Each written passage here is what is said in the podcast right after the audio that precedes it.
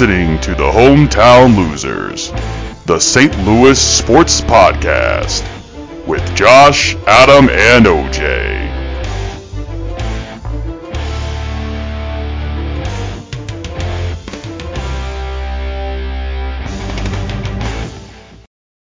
Hey, everybody. Welcome back here to the Hometown Losers. This is our 12th session. I'm joined as always here by Adam and OJ.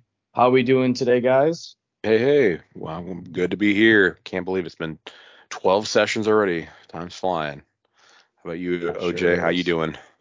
I'm doing well. Ah, Doing just hits it up with a standard well. Okay, I I'm it. actually doing great. I mean, the fact Yeah. is, you know, I, I know we're not. It's not one of our major topics here, but obviously we're we're uh, we're we're having a pretty good week here. At least in, if in case you're a Chiefs fan, um, you're still, you know, celebrating. Got the hangover here for you know the past few days, so I'm doing good. Yeah, um, yeah, we'll get to more of the Chiefs talk and everything a little bit later on, but uh, obviously with the KC uh, fan base going crazy um, with their Super Bowl win. Um, but let's talk a little bit, I guess, on the opposite end of the spectrum here uh, when it comes to Missouri sports um, and go, I guess, talk about the St. Louis Blues. Um, there's really not much, I guess, to talk about right uh, currently. Um, but Adam, you did say uh, something about Sadu that I didn't even see Yeah. up. Yeah, so on Tuesday, uh, when we were playing the Panthers, uh, which was quite a blowout anyway, 62 win uh, over uh, over um, the Panthers. Unfortunately, Saad sustained uh, upper body injury, and anyway, um, they actually uh, ruled him out, and he's going to be uh, out for a little while apparently. Um, so they brought up uh, neighbors from the AHL again, Yeah. and uh, Yep. yeah. Um, and I think Sure. also, oh, go ahead. So that's all right. Now they need to get a better culture going, I suppose. Yep. Yep. So Saad at this point has had 15 goals, seven assists in 46 games. Um, so how do you think? How do you guys feel with Saad out? Um, you know how how do you think that's going to impact us? Well, I think it'll make Oh, us think- worse. Go. He's been one of our Yeah. better performers Yep. this year. Yep. Like, you know, so it's gonna make us work worse, but also it's uh I mean, like I said, now Jake Neighbors gets to get up and get in the mix, and that's good to see because he's we're gonna need him to be part of the core going forward if we're gonna Mhm. be any good anytime soon. So let's hope that he can have sure. a good end of the year. Looks like we did dodge a bullet. Uh, Torrey Krug also suffered a lower body injury, uh, same game, but uh, apparently he is expected to play tonight. In fact, I think the game is literally getting ready to, to they're getting ready to drop the puck. Um, so they, the last I heard was he was expected to play. So hopefully Yeah. uh, all is well, you know, because we definitely need Krug, and uh, I think we're playing the Devils tonight. So Yeah, and I think that Saad's injury even goes further than just like the stats of him being productive. Uh, Saad's been in this league for a very long time, Yeah. um, or at least it feels like at this point. But obviously, he's more of a veteran than you know, like Jake Neighbors, obviously, just in his direct replacement. So I think that you know you're already really hurt on leadership on this team, right? Jamie Rivers said on the fast lane um, a couple days ago that when you take a look at the 2019 Stanley Cup run, you know who's left? It's Roar, the, uh, the leadership group. yeah, um, because you know Tarasenko's Yeah, gone, Tarasenko's gone. Bo Meester Schenn. is Yeah. gone. Um, yeah, Schenn too, but Schenn Joel was Shenner. at that point in time. Yeah, no, no, and not to take away He, from I Schenn, would but say at that he point was a he was. leader on the team at that time. He was, he's uh, Um, that's kind of how he's he been was- his whole time, for the most part. Uh, see, I, I, I'm with you, but I disagree that he would have been considered a leader. I think that he was just starting to get to like the leadership mentality and leadership um like roles, so to speak. You know what I mean? But I do think that he had leadership capabilities Yeah, and did I do mean, that, if that makes sense. But he wasn't in that Yeah. role, so to speak. sure, sure, yeah. yeah. But you know, in all fairness, you know, definitely you can you definitely say Schenn too. But regardless, even with Schenn and Roar, I mean, you lost you lost Petro, you lost Steen, you lost Bouwmeester. uh, Les Carlson, because apparently Carlson had a lot of influence on that team. I did not know about that um, until Jimmy? Rivers went a little bit more in depth about it. Yeah. Gunnarsson, right? Uh, Not Carlson. yes. Oh my God, I said Carlson. Yeah, I'm Carl Gunnarsson. Yeah, not yeah. My bad. You got the two sports mixed up there. My fault. I haven't talked about Gunnarsson in a minute. Sports So ball. It's just like sports ball. Yeah. Uh, you got to put that home run in the uh, the basket, right? That's what the saying is, Yeah. right?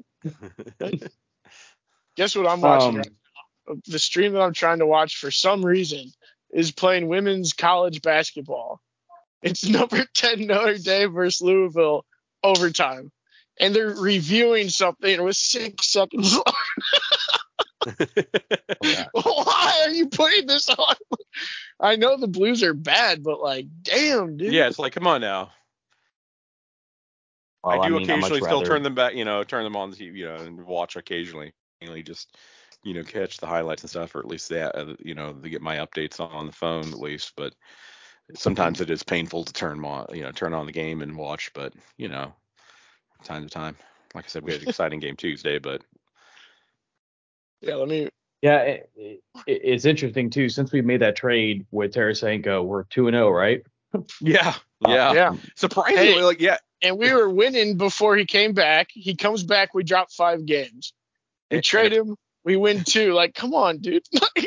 and he, and he seems to be happy in New York. I mean, you know, I'm sad that he's gone, but he seems to be happy there and apparently, you know, being productive for uh, for the Rangers. So, you know, hey, we'll see how it goes for him. Obviously, Yep. they're uh, at this point they're obviously a better team, but overall, but anyway, it is what it is.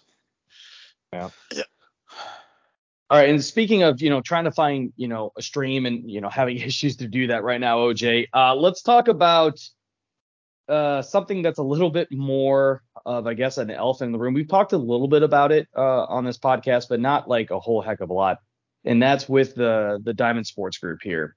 Um, so it's kind of a little bit of a, a segue, I guess. Um, you know, with OJ, you you not being able to get to the games and or at least find the stream for uh, the Blues game and everything. But um, I don't know if you guys did hear this, but Mhm. um, they defaulted. The Diamond uh, Sports Group defaulted on a 140 million dollar payment. Mhm. Um, and they got into a 30 day grace period essentially where they had to make an $140 million payment to creditors. Um, it is expected at this point in time that they will file for bankruptcy. Um, for anybody that does not know, Diamond Sports Group um, just posted their um, 2022 revenue, uh, like uh, what they're essentially their books.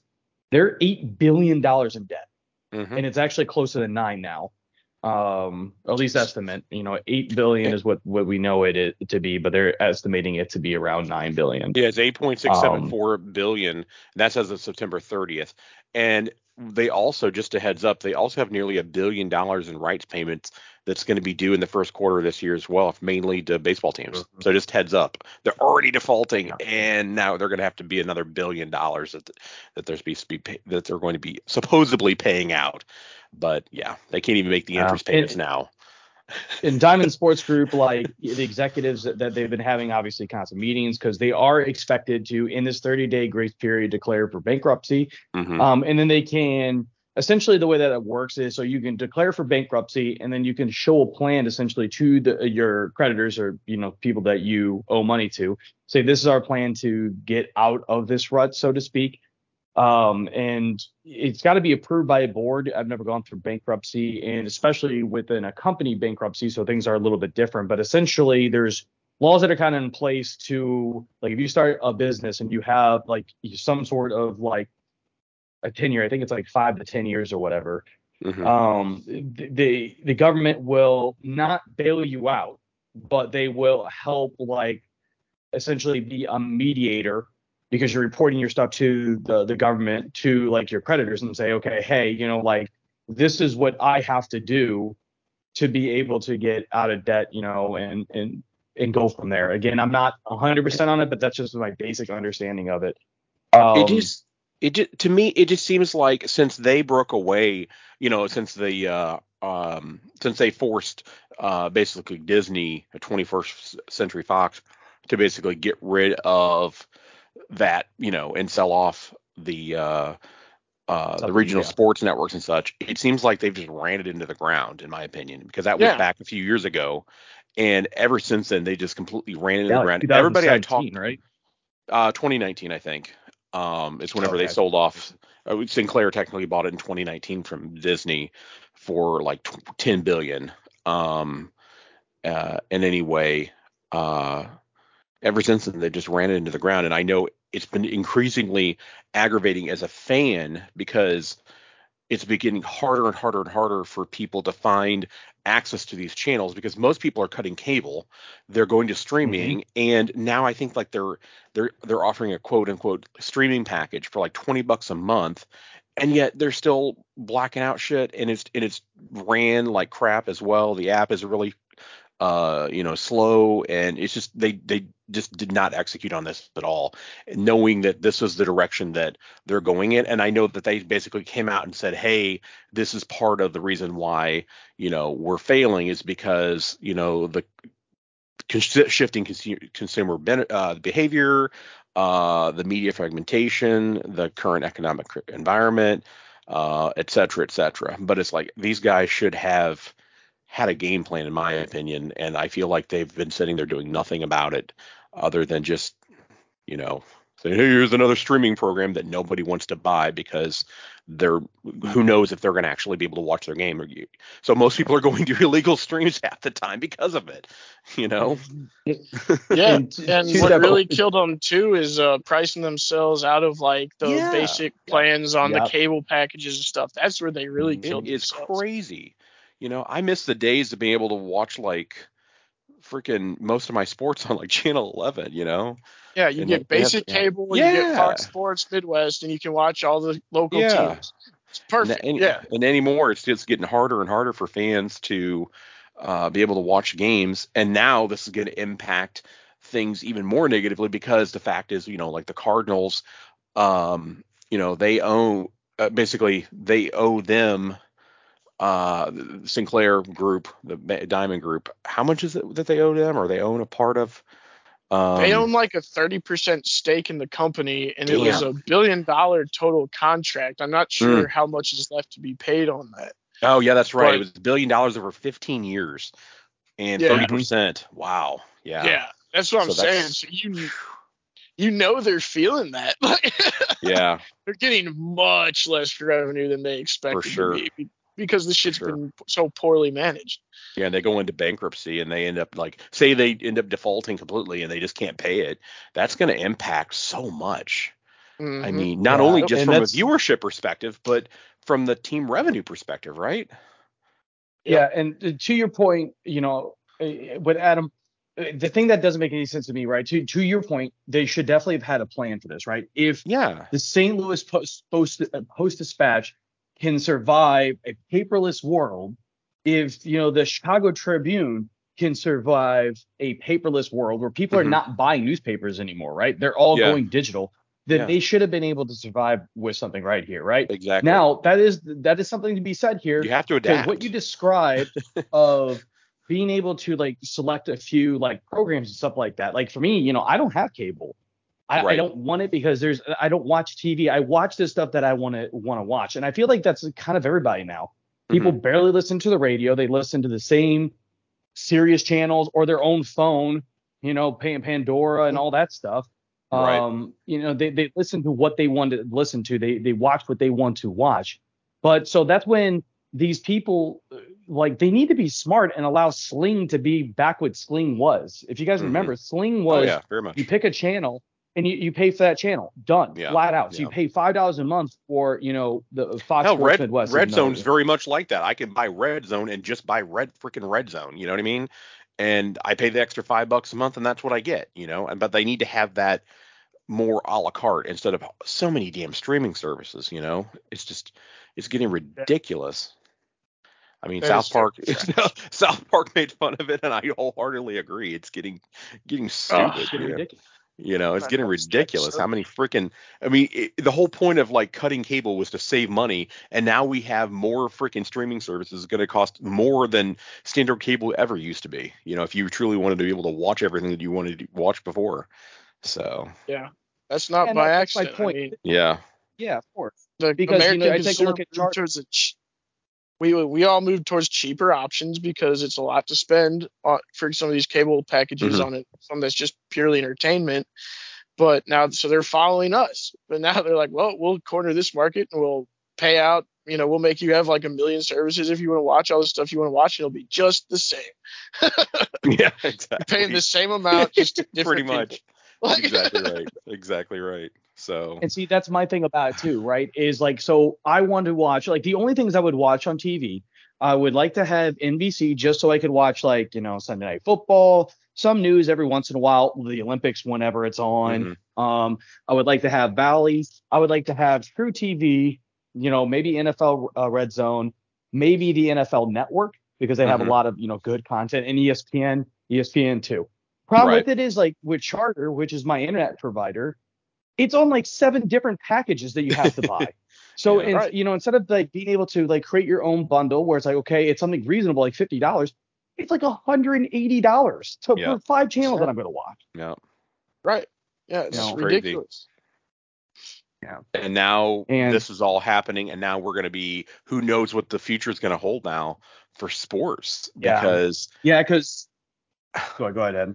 Well that's what I'm saying like what what's going to happen you know is it if they default and they end up going under then where I mean, what are your where do they start broadcasting again and try to get like some No, local actually, deals or go I on do have some information. Uh, yeah I was going to say are they that. going to start So- broadcasting online what you know what are you, yeah what have you heard So Diamond, uh, so Diamond Sports Group actually has uh, quite a few teams that they have the broadcasting rights for. They're in Mhm. three different leagues: MLB, NHL, NBA. Right? They have four uh, the rights for 14 MLB teams, 12 NHL teams, and 16 NBA teams. Which is kind of weird to me that it's only 12 in the NHL side, but Mhm. you know that is what it is, right? Um, so here's the news that we have right now. So Manfred, um, the commissioner for MLB, said that if Diamond fails, the MLB network will take over. Um, but here's the thing about it, right? So the way that he explained it and the way that it's being projected right now is that if it if you know Diamond fails, MLB network will take over. They're going to have to go to the provider, say Charter, uh, XCOM, wh- wherever the local providers are, and Mhm. negotiate a price to have broadcasting and publishing rights, right? Because obviously there's going to be some sort of charge to have it on the charter packages and so on and so forth. of course yeah But but it is not expected to be free. So say you uh, buy a package that has Bally Sports on it, right? So you buy that package specifically for Bally Sports, just call it call it fifty dollars, make it you know whatever. yeah If you go to Charter and say, okay, well they failed, I need MLB on it, they're not going to give you a reimbursement for that fifty dollars on that sports package. You're going to have to buy the MLB, you know, Pro package or whatever the hell it's going to be called. That's what they're. So again, it's going exactly what we were talking about just a few minutes ago. That you're going to have to buy yet another frickin' streaming package to be able to watch the game. so that's not solving the problem then so I agree. they're going to just Oh, wind and- up in the oh, same and- position That- and what is being expected and what's being talked about too is that any of the revenue that is made off the streaming is going to go to the MLB and not the team that is being broadcasted. whatever So yeah like how so like essentially like oh cool we're going to step in and now uh, we're going to step in and take your publishing rights essentially. Yeah. You know what I mean? so like they why okay that i don't agree I'm with that surprised okay. the owners would agree to that. Like, yeah i don't agree with that at all but it sounds like it but hold on. So the thing is uh, this is just what the projection is right now. There has not been an agreement for it just yet. mhm. Um, and from what Manfred also did say is that if they don't make their payments and they don't live up to any of the bankruptcies, like you know, uh, the plans essentially, whatever it's called, um, then they can null and void the contract and move on to try to find somebody else. But they would take them on in the process. But if I'm the St. Louis Cardinals, right, I'm looking over there and I'm going, there's no way I'm going to take that deal. I'd much rather No take my own you know, and try to find somebody else that would be able to give me, even if it's like, okay, cool, I don't get, you know, publishing rights for like 10, 15 games. Give me long enough. I'm the St. Louis Cardinals. Somebody's going to want to be able to broadcast my game. I'm telling you, if You they what made? Well- a St. Louis sports network, I would pay for that heart. so I have a question. Well, okay, so I have a Mhm. question then. So with that in mind, are they saying no more blackouts then? That's uh, I'm I, it's assuming I don't know that that okay, information because that I could if you're, you're paying Look, for that, up. I better expect no blackouts. I'm sorry, but I think that's a mandatory. So, Adam, to that to that point, we that was something that I specifically talked about not too long ago, especially around the MLB network. And we were we had just mentioned like the Diamond Sports Group having problems Mhm. and stuff like that because there was just the rumors that were gonna tossed around and like this was just being brought to light. But that happened to the Tampa Bay Rays.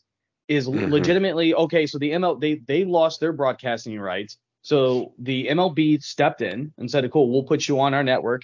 But then it followed the same damn rule. So if I was in Tampa Bay wanting to watch the Rays play because I'm a diehard Tampa Bay fan, I had to have a VPN because it was showing that I was it was a local block blackout. Yeah, it's like, but bull. you're the only people that can do the the broadcast because there's nowhere else to find the damn Yeah, game. I'm sorry, for but to the that game. that's gotta go. I'm sorry, but the blackout shit's gotta go, especially in this day and age. It's gotta go.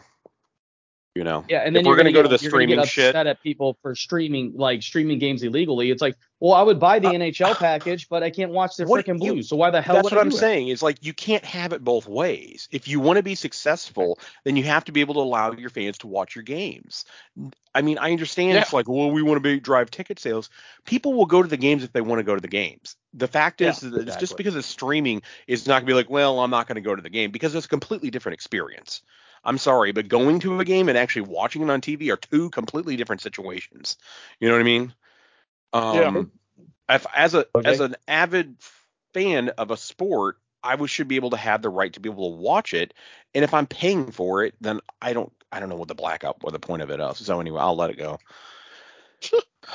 Sorry, I'm gonna I'm pissed You're about good, man. And it's no, No. trust me, I understand. And I and we haven't even touched the financial like hardcore financial situation of how it's going to affect the teams long term too. So I mean, I do assume that MLB would prefer to have be able to just sell the streaming rights directly itself, and then they wouldn't need to do blackouts because it wouldn't matter, right? Right. Because it really is the RSNs that need the blackouts, you know. So yeah, now that now once they're gone, I wouldn't be surprised to see MLB at least eventually get rid of the blackouts. But you know, because you got to think about how it affects other teams that are on that don't have uh, Bally Sports. Like they still have their broadcasting rights. Like, are they Mhm. gonna now complain that like, well, all these other teams are reaching a wider audience? You know what I mean? Like, yeah, you got to keep the peace that way. There's always gonna be some stupid. yeah. Because like the Yankees, that. like the Yankees, they've always had yes. You know, I don't know. Yeah.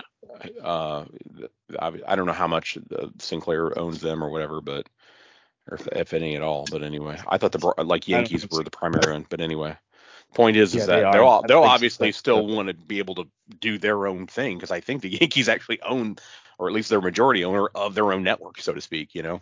They they are. They have their own app and own streaming and Yeah. stuff like that. So like yeah, so it's its own paid subscription. And Exactly. but again, with the Yes Network, they also have Knicks basketball. Um, they don't have the Mets obviously, but they think they do now have the Islanders and the Rangers under that. I know for a fact that they have the Rangers, but I think they have the Islanders under under that as well. yeah. And But I I'm- think they the only people they don't have are the Jets and the Giants. Yeah, I'm just talking about New York style Sure. stuff. Sure. But that's I'm very saying that those- to what those Go ahead. teams that's what i was saying is yeah about those teams that already have their existing networks and like that it's going to be a hard sell for them to be like oh hey join uh, uh, join up with us and do this and they're be like well why why should we we have our own successful I, broadcast I don't think that but anyway yeah, I don't think the mandation would be there. You can't force a team to have broadcasting under Yeah, one yeah. umbrella. So Yeah. I, I don't think that would be the case. But it's going to be for the teams like again, like Cardinals that are, you know, going to be trapped in this and stuff like that. Right. Um, so I think that, but it, it, if they can, if you want to do, if they want to do what they did before with the MLB network, where you can watch every single game, um, you know, perfectly fine, do that. But what you need to have is two different freaking packages of them. One Mhm. is local sports and everything else is blocked out. And then the other one, which is all the games. Done. oh yeah it should be available to everything absolutely there should be a 100% Yeah. uh av- available to all without vpns and all this other crap a premium because, package because I, I'm telling you, because of what I can If end up without the seeing RSNs, happening. you do not need that. Exactly. And I, what I can see happening is like, okay, so say that, you know, I'm a young kid and I start watching baseball. Um, and you know, Albert Pujols, the new Albert Pujols comes up, right? It's Walker. Mm-hmm. Walker's the new Pujols. I'm not going to put that comparison, please, for the love of God. Um, but I'm just saying, you know, so this this All Star happens. I watch him growing up, and then at right when I become an adult, he gets traded or he leaves. He goes to a different team. Well, I still want to watch the Cardinals, but I this is my favorite player. I want to watch him, right? Well, what do I do? Oh, cool. I can actually just upgrade my MLB package. You know what I mean? And I think that well, it, it, can even happen in shorter doses than just going up, you know, 10 years in, in the future kind of thing. But uh, I believe that the MLB, like the MLB network can evolve. You know what I mean? If that makes sense. Where it sounds like it's going to. In fact, in fact, right here, uh, uh, Rob Manfred actually was uh, just earlier today said that blackouts were kind of the opposite side of the coin of reach, and we need to deliver products to the fans who want to watch on platforms that are customarily used at a realistic price. That's our number one priority. So basically, he his his thought is blackouts are a thing of the past. So I think they're going to push for yeah, that I, to be. I didn't see any yeah. of that in the, the that literally just got uh, published uh, like three o'clock. So yeah, I literally just saw that. So that's across the wire. So it sounds like you know MLB is all all forward as well. Yeah. Um. And so speaking of that though too, um, with the other two you know organizations, sports organizations that are involved with this, with the NHL and the NBA, um, mm-hmm. Bettman held that emergency meeting for all 32 teams today. Um, mm-hmm. that did come over and essentially it, it was it was actually to discuss uh, more than just um, the if Diamond failed. But essentially, um, that was the main reason why they talked about it. Um, they stated that the NHL network um, will take over, and the price is expected to be free for the rest of the season. So essentially, if you have the NHL app, it would be like a free game because they do that every once in a while for just random games. They'll pick one t- one game for each team throughout the season and just say this is a random free game. You get to watch it. You know what I mean? As long as it's not like a huge broadcast game or Sure. You know, Chicago, like Chicago you versus. You get your free space yeah. on the bingo board, I guess. Here you go.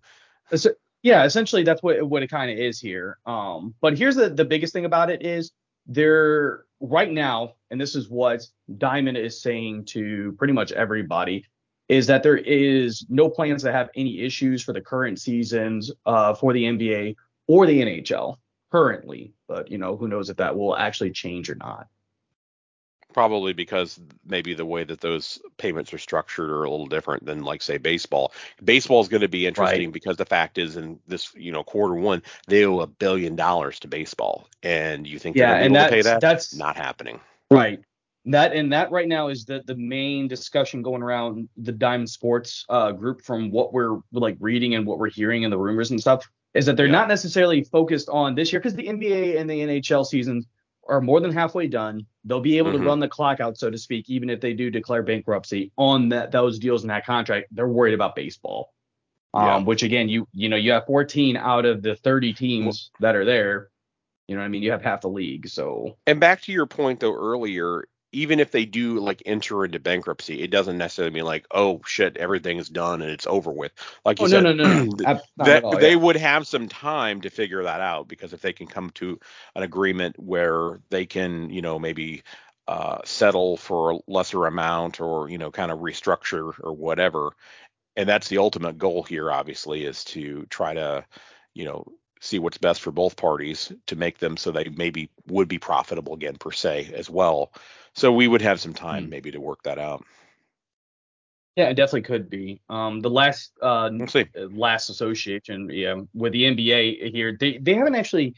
Adam Silver, who's the commissioner of the NBA, um, and the NBA itself has not released any information really around this, but they have, mm-hmm. you know, mm-hmm. pretty much like like just put it out in the Twitter space or whatever that they're talking to uh, Diamond Sports Group daily, and they're t- speaking to them directly about solutions um, to make sure that everything is staying there.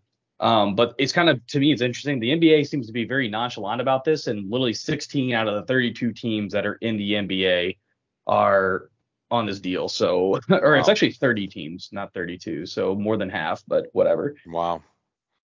Um, I don't know if you were going to mention as well, but I did see that uh, they were saying that uh, if they weren't able to salvage any deals, that uh, the NHL uh, salary cap wouldn't be seeing a raise either.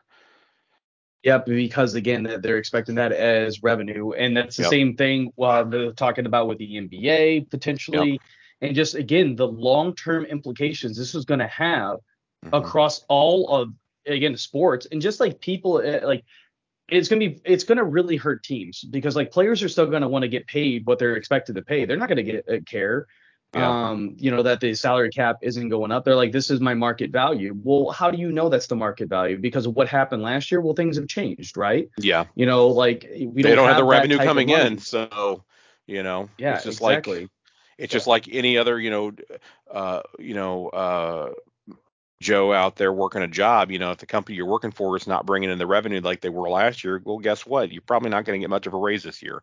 That's how it goes, you know. Right. And unfortunately, it looks like if they lose this deal, it's just the way it goes, you know. Well, now think about uh, what kind of difference this will make too, like in MLB.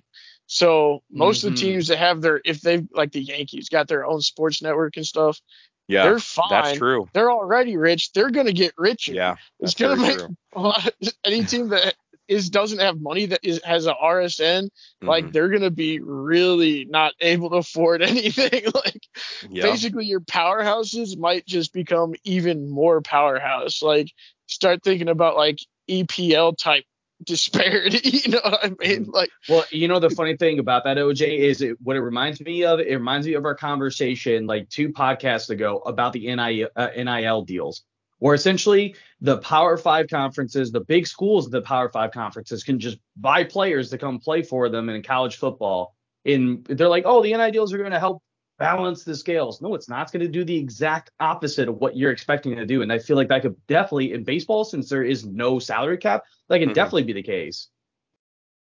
Yeah.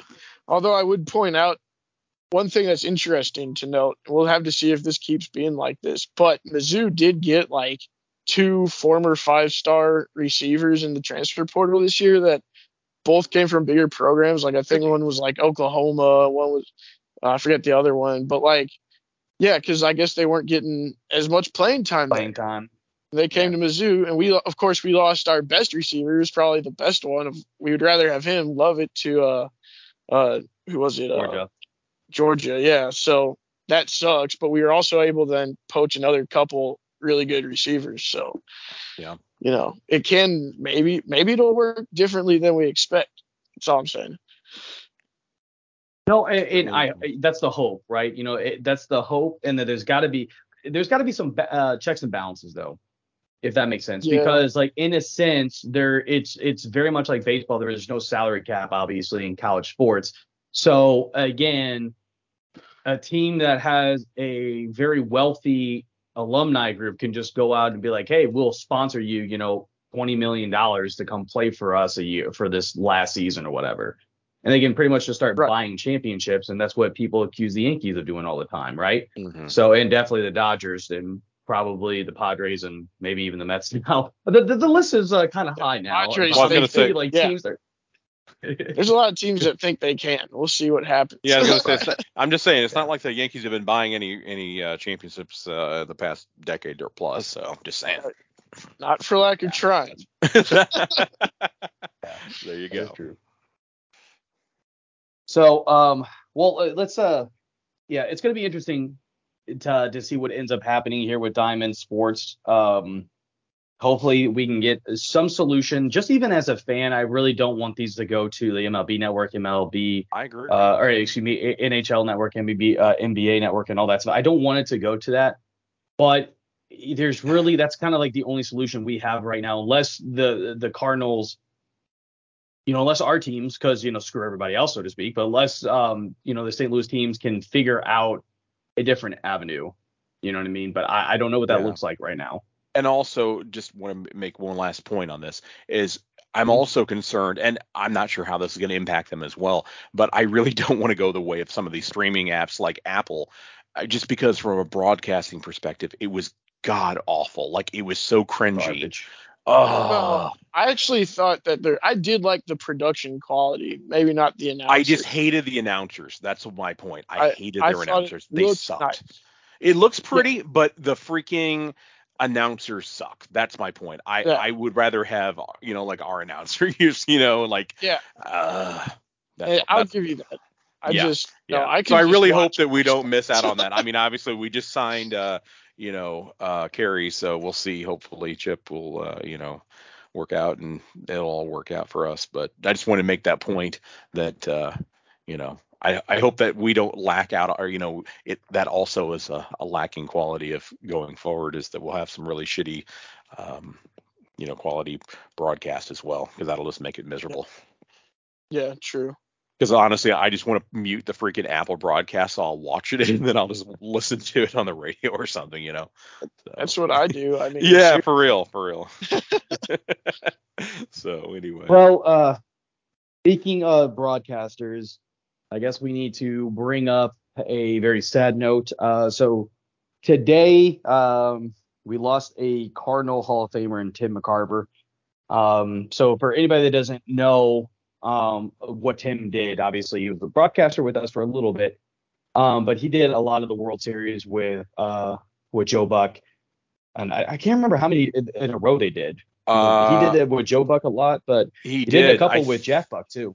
He he did. I think he ended up doing it from like I looked it up uh, from 96 to 2013. They were together. Yeah, they were broadcasting together. He called 23 World Series, 20 All Star games. Uh, won the Ford C. Frick Award for broadcasting in 2012, and was inducted into the Sports uh, Broadcast Hall of Fame in 2016. He's also won three Sports Emmys during his career as well. So not only in the broadcast booth, but like you said, whenever he was behind the plate for the Cardinals, um, you know, he was a catcher for us uh, for 12 seasons. Yeah. You know, um, that's what I would lead with. He caught Bob. Yeah. Like, yeah, exactly. Yeah. No, no, no. We- a lot on, of people think- That- that's what I was trying to get to. Yeah. Yeah. Like, I, Yeah. a lot was going to get to that point because people forget that. Well, okay, so people like that are you know our group and our age, they're not gonna, they weren't alive for when he won a World Series. Sure. They So, attribute him like, as a the- broadcaster for sure, more so than a Yeah, catcher. exactly. But I mean, Bob Gibson is that legendary. Like, even for people our age, like that, Well, he's Bob very Gibson much, was, uh, but at the front of our mind. Well, Yeah, yeah, Bob and Gibson Tim was, McCarver but, caught him. That's what I mean. Personally, I liked him because like I'll take. I love sitting there and listening to old timers talk about playing, especially when they're you're talking about playing with like some of the greats of all time, like Bob Gibson and stuff. Like I like hearing those stories. I mean, Yeah, I can sure, see dude. what's going on on the field. I don't need a guy to be like, you know, you know what I mean? Like, but, uh, No, I totally, I totally, yeah, I totally understand that, right? And y- y- again, that's kind of what I was getting to. Because here's the thing that most people definitely don't know about him, um, is that he actually was the runner-up for the NL MVP award in '67, um, which many people don't know. As a catcher, that's kind of crazy. You know what I mean? It's kind of crazy that he, Yeah. he, got- he was he finished second in MVP voting in the 67 season, did not get into the Hall of Fame. Although that being said, he is a catcher and it's very hard to get in as a catcher. yeah, and I don't overall, think he had he was the offensive numbers really. He was more of a defense first guy, I think. Uh, right? o- overall, career wise, uh, he had an on base percentage of uh, 337 and an OPS of 725. Well, that's stellar for a catcher, actually. That's what I'm saying, Yeah, right? I don't That's know what if I'm it's I mean, we're worthy, used to a defensive very catcher. I would take that in a heartbeat here in St. Louis. Yeah, right now. no, absolutely. 645 career RBIs and 97 home runs. That has to career. be like actually above average for a catcher. I would Like, say. Yes. In, Yeah. in the in the area that he was a catcher, there was only they they showed the like when I was doing some research on it, they, there was only three catchers that had better offensive numbers than what Mhm. McCarver has. But two of them, and I don't remember their names, so I apologize. But two of them had injury problems though through their career. McCarver was very sturdy. So yeah. Yeah. So he's Yeah. won two. He also, by the way, with- too- Oh, go ahead. Yeah, I was gonna say, and in one of those World Series, Adam, as you're about to bring up, in sixty, the '64 uh, Mm. uh series in Game Five, it was Mhm. an extra innings home run that Yep. broke that uh, tie and put us ahead, obviously, uh, in Game Five. So it, you know, it really helped. Uh, he was a definitely a World Series hero, at least for that game. Absolutely. Uh, for he Was the, he was the David Freese at the time, I guess, right? right. Yeah. of his day. Yeah. But uh, yeah, for Steve Carlton as well, like you know, for the Phillies for a while. Another Hall of Fame pitcher. so not only was he remembered, obviously, as uh, an amazing catcher, an offensive uh, catcher, and also a world-renowned broadcaster as well. So He he retired. Well, I was going to say he retired from baseball. I think back in 1980, uh, and then started going into broadcasting. Um, Mhm.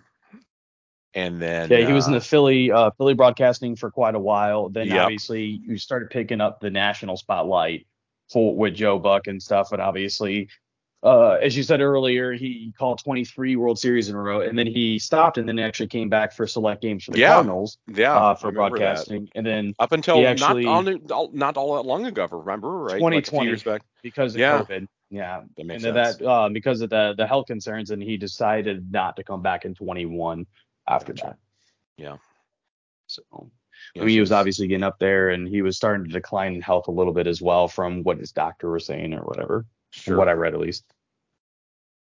Yeah, very sad for, for sure. Another another great Cardinal great, uh, MLB great, and broadcasting great uh, gone. So I I was gonna say very iconic voice and iconic catcher, Mhm. Tim McCarver. And I, so I got, I tell you guys, like, what still gives me like goosebumps to this day was the 2011 World Series when he said to, like, it was during, um, during like the little trivia game, you know, they always do like in the sixth, or sixth or seventh inning or whatever, and they're like, what was the last like walk off home run game that would let us to Game Seven or whatever. And um, I can't remember the like the game and the year, obviously, for the trivia answer, but it Tim McCarver says to to Joe, and he goes, "Oh, I remember that game. I called that game with your father." And he's like, "Really?" And you know, Joe's like, "Really?" And he's like, "Yep." And he said, "We will see you tomorrow night." And he goes, Mhm. "Really?" That's what he said. He goes, "Yep, we will see you tomorrow night." And then Freese hits that home run, and Jack Buck or Joe Buck says, "We will see you tomorrow night." I still get goosebumps from that because I don't think people fully connect the two dots together. You know what I mean? Yep. Um, Yeah. I, I certainly didn't. I, I remember that call, obviously, from Joe Buck. We will see you tomorrow night. Of But I did not know it was a callback to Jack because I had Yeah. the game recorded. Back in '91, like- apparently. Yep. Uh, I, I have the game recorded and it's on my hard drive. I listened to it one time and just like watched it, you know, kind of in the background as I was doing something. And I remember that coming up, and I'm like, you gotta be kidding me! That's so freaking cool. I did not know that. Yep. Um, but Oh, it still really? gives me chills. You know. Yeah. Yeah, that I, knew, I knew it at the time. The Kirby Puckett one. Yeah. yeah. Kirby Puckett home run, game six of the '91 World Series. Yeah, He said, dude. We will see you tomorrow night. It's one of Jack's uh, greatest calls. Yeah, and then and then Joe ended up uh bringing it back. And you- hmm Yep. Beautiful. Yes, indeed. So it's uh, definitely a loss for sure. And um, you know that guy. The other thing about uh, you know McCarver, he the guy was so analytical. You know, like he could just, you know, I think somebody said uh, uh, there's a he was talking about he was kind of getting aggravated or whatever. You know, he's like, you know, the thing is about McCarver is like you ask the guy, you know, hey. Tim, what what time is it? And instead of telling you the damn time, he would tell you like how the damn watch works and everything about it, like the, in, the every little damn detail. He was so analytical and so damn detailed about everything. You know, that was one of his. Uh, It was the it was the Tolkien of Yeah. of uh, being an analyst apparently. yeah, yeah, or- 100 yeah, so to speak. You know, he he knew everything. He knew everything when it came to it. You know, if you asked his opinion about it, he'll give you the whole backstory included. Right. Got to show your work. You damn right. Yeah, he wasn't right, afraid of it. exactly. Yep. So he'll certainly be missed. For sure. All right, guys. Well, let's transition here to uh, some uh, excitement now. Um, the XFL starts in literally what two days? Uh, Um, the this nineteenth, I thought it Three days. Sunday, Sunday, Sunday. Or, oh, you're right. You're right. I'm talking. Uh, I'm thinking the Battlehawks, but you're right. Yeah, I think that there's a couple couple uh, games on Saturday. You're right. Two Yeah. games on Oh. Saturday. Yep. So wait, Battlehawks, Battlehawks play this Sunday? Let's They- go. Sunday. They do. We. Ha- I was gonna say NFL wrapped up. Now it's XFL Ugh, season. So Finally here we can go. watch some football. It's been a while since college ended, so now I finally get to watch them again. Yeah, Vipers and Renegades kick it off on Saturday. Apparently. No, I'm not gonna watch the freaking Vipers. They're terrible. I was gonna say you'll have to wait till Sunday then They're and ass watch cheeks. us in San Antonio. Well, I hate the you that one. Vipers. They're the worst. They're the worst. Or you could watch Orlando at Houston uh, that evening. Oh, maybe you have to do that. There you go. So, did you guys know that we have a Jennings on our team who is a wide receiver? Is his first name Greg, and he's going to put the team on his back with a broken leg? No, his first name is Gary. Gary Jennings. Oh, okay. Gary Jennings Jr. He pushed So the it- kid. it's- I'm, it's- I'm Gary Greg Jennings. Apparently, he's from West Virginia. That's where he came from. Gary West Jennings, Virginia. number 12. So uh, he's got There a good go. number there. Hopefully, he'll be able to All do right. something. During his career, he played 50 games, 22 starts, 168 receptions for 2,294 yards and 17 touchdowns. In when he played for See, it- West it's- Virginia. It's interesting, guys. So obviously in this segment, I really want to do like a deep dive into the roster, and so you're starting to bring some of this stuff up, dude. I- I'm really excited about our wide receiver group for the Battlehawks. Yep. I mean, yeah. like, you look pretty so stacked, honestly. I'm thinking from my analysis here. So obviously, uh, McCarron, uh, AJ McCarron, obviously is going to be our our starter and primarily, you know, Mhm. uh, who you're going to be seeing on the field. And some of his wide receivers and who to be kind of like key targets for him. I've been hearing a lot about Marcell Ateman. Um, he's a receiver, you know, veteran receiver um, with some sense in the Oklahoma NFL. State, yep. Yeah, with uh, the Raiders and the Cardinals, and you know, apparently he's got uh, Oh, yeah. apparently, yeah, apparently a reliable He's target. caught a for touchdown. He, he caught a touchdown in uh, with the Raiders. I mean, he had 270 Yeah. yards, 20 catches. Yeah. So I mean, like he got so, some catches. Obviously, the yards not there, but he got a touchdown. Um, but what I was referring to, sorry, uh, was Oklahoma State. He played there all four years. Actually, was a redshirt, uh, redshirted his senior year because of uh of injury. But he started as a true freshman. But he finished with 13 touchdowns and 2,400 yards receiving in those four years, 46, which is pretty good. Yeah. yeah, yeah, that is pretty good overall. The four, you know, his senior year, he actually, you know, um, obviously he that was when he played played a full season. But uh, you know, in that season overall, he had uh, almost 1,200 yards and uh, eight touchdowns. So not bad. Not We'll at all. No, Uh, not bad at all. Not bad for an XFL. I mean, obviously. So, you know, compared to some of the other teams that I've been looking at, you know, I'd say that we have a, a fairly strong roster comparably. You know what I mean? I think so as well. Um, you know, when I, I took a look again, like another receiver I saw was Ja'Marcus Bradley. Yeah. Um, 23, uh, 23, 59 yards in four years. He played for Louisiana, so the uh, the Raging Cajuns um, down there. He but he had 23 touchdowns in four years. You know, so 23,059 yards is not like stellar. Um, but it's not terrible. Obviously, it's not stellar. But 23 yards or 23 touchdowns is pretty good. He did play have some NFL experience with nine catches and 124 yards. I know that's not great, but the thing about it is pretty much anybody you get on this team, especially the XFL, if they have any experience in the NFL, you know they can do it. You know what I mean? hmm I mean, So I'm I know you mentioned it uh, before, but we have uh, Austin Proehl, of course. Did you see, happen to see what son, number he's wearing? He's wearing number is 13. ple- Number 13. huh?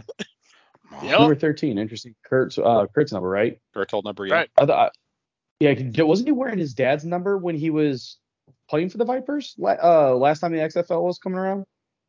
I don't know. I'm just seeing what he's got now. Gotcha. Interesting. I lost it. Oh, well. Yeah, yeah, it's all good. But yeah, I mean, obviously, um, yeah, as you said, we did t- uh, talk about him. Uh, I think our receiver group is going to be extremely deep. Our so we you already uh, Adam you talked about Ateman. I just mentioned Bradley. OJ, you just talked about uh, Ricky or Ricky Proehl's son, Austin Proehl. I almost said Ricky Proehl, but uh, Austin Proehl. Um, he who most likely will be our slot receiver. Um, but we also have Darrius Shepherd. Um, he has 20, uh, 2,800 y- uh, yards for North Dakota State. He played there for all 4 Mhm. years, 20 touchdowns. Um, didn't have really any experience um, in the um, in the NFL, but he was on practice teams a lot. Um, and a lot of analysts were saying that he couldn't believe that he would, like wasn't called up at all. But you know, sometimes it's just what happens. You get roadblock and stuff like that. But maybe you know these these four receivers we just mentioned can make a name for themselves in the XFL. Um, Hakeem, it, they, they'll, Hakeem go ahead. I was going to mention also Hakeem Butler as well. Um, he's going to be playing uh, with us, and he, he apparently played for uh, Iowa State uh, for a while, and uh, it looks like over three seasons he averaged uh, almost 2,200 yards um, and 18 touchdowns as well. So, yeah, pretty decent numbers. Yeah, The- and he the one thing was that's gonna originally drafted to the Cardinals as well back in 2019, the fourth round. So, the one thing that's going to really suck about this is like you know when breakout stars have in the XFL that they're going to get picked up for options in the NFL. I mean that's Sure. part of the reason why the XFL contracts are going to be like set the way they are. The good news is there's going to be no overlap, right? So it's not going to be, you know, the, if they are on contract for this season, they have to finish this season before they go mm-hmm. into any practice squads and stuff like that. So even if like you know opening like the training camps open stuff like that for the NFL, they would have to miss those if they're into the playoffs and so on and so forth, which I think they would want to do anyways. and to me, the way I look at it is this kind of this is the way I look at per se because I still think the NFL is primarily going to be recruiting out of colleges for sure. Yeah, and to me. I think a lot of these guys are going to be sort of the, I mean, hate to say it, but some of the rejects, so to speak, or some of the guys that maybe got drafted, but then they got dropped. But it gives them sort of an option to continue playing, um, or even some of these guys, you know, to kind of retire from too, depending. We'll see, you know. But Well, yeah, it gives them a chance to grow and develop and show for it they sure, I mean, Yeah. obviously, So we'll they're see. all going to have goals to get back into the NFL. yeah. So, There might, and we have actually seen, uh, in fact, the last, uh, uh, the last, you know, little stint of the XFL, the all what four games or whatever that uh, they got to play. Um, who was it that our uh, our kicker uh, for the Battlehawks last time? Oh my God, I don't remember. um, Me neither. uh, Rusi, uh, Russolino, Russolino, Taylor Russolino. Um, anyway, I think he ended up going and actually getting recruited as well. Um, if I remember right, uh, by uh, by the Broncos. I mean, I don't think it was much of an extent, you know, too much of a stint with them, but I remember him well, and yeah, because McMahon is still there. yeah, and obviously, but I think they were picking him up at least to be on the practice squad, and then also uh, Ta'amu as well. Jordan. I think, Yeah. yeah, Jordan Ta'amu, and I think he ended up going to KC for like at least for the practice squads. So anyway, Yeah. but now he's back in the XFL.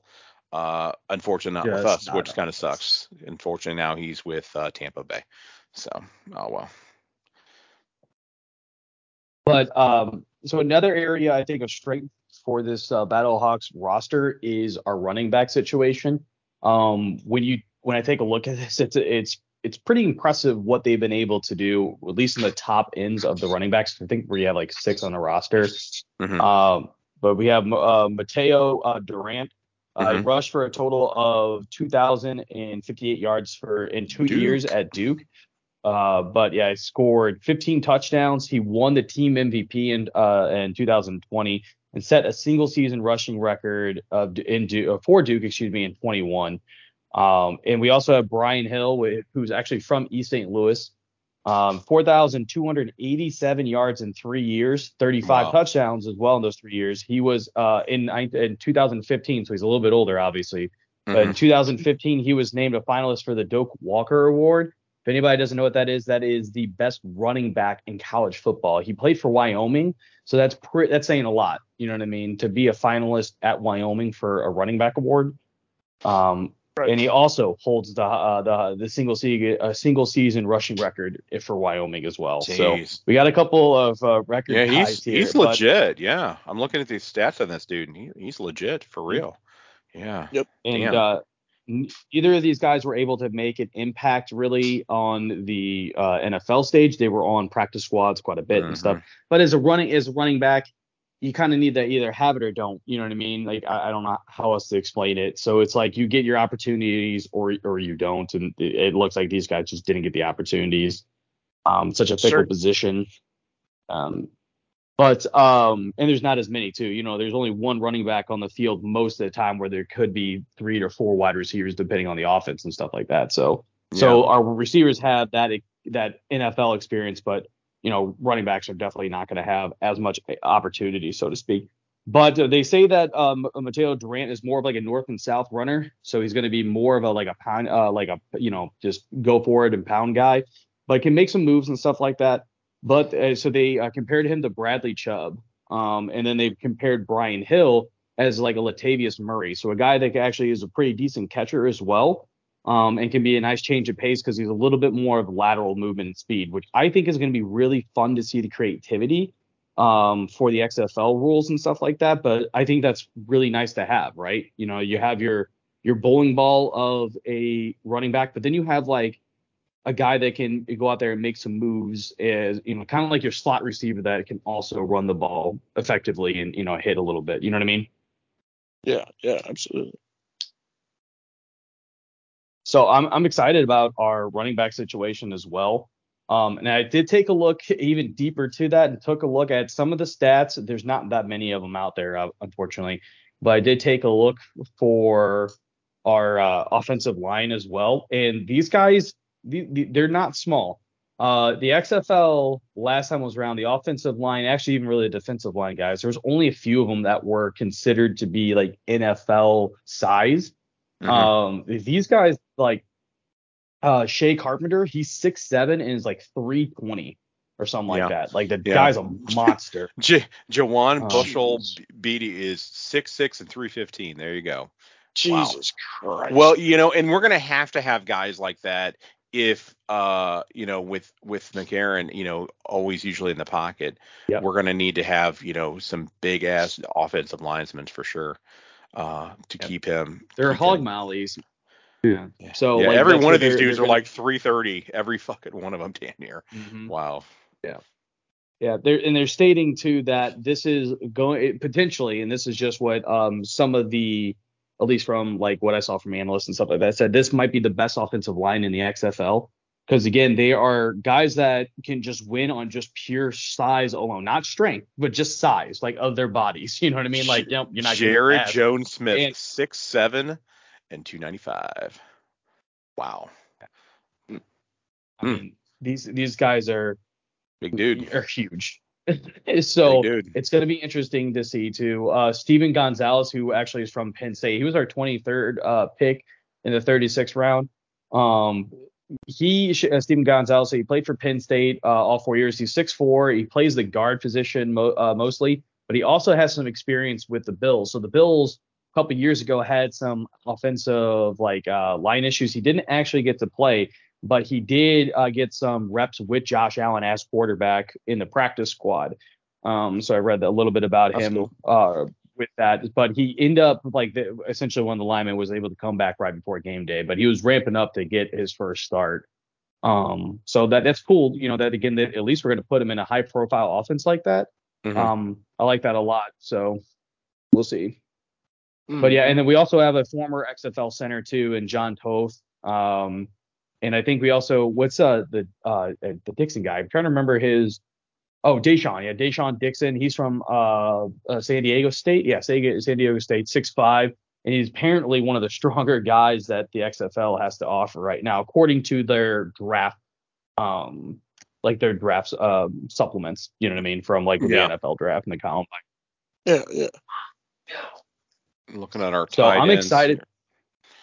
Yeah, go on, go on. Well, I was just going to mention, looking at our tight ends, looks like uh, Jordan Thomas might be uh, making the start there for us um, of the three that we have, and it looks like uh, at where'd he go? Mississippi State. Let's see.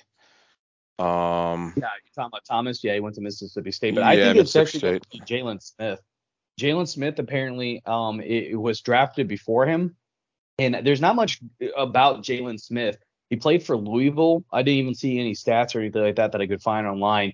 And he's only 6'2, which kind of seems pretty small for a tight end, right? Hmm. I mean, you're 6 kind of want to be like 6'5, 6'6 in that area typically.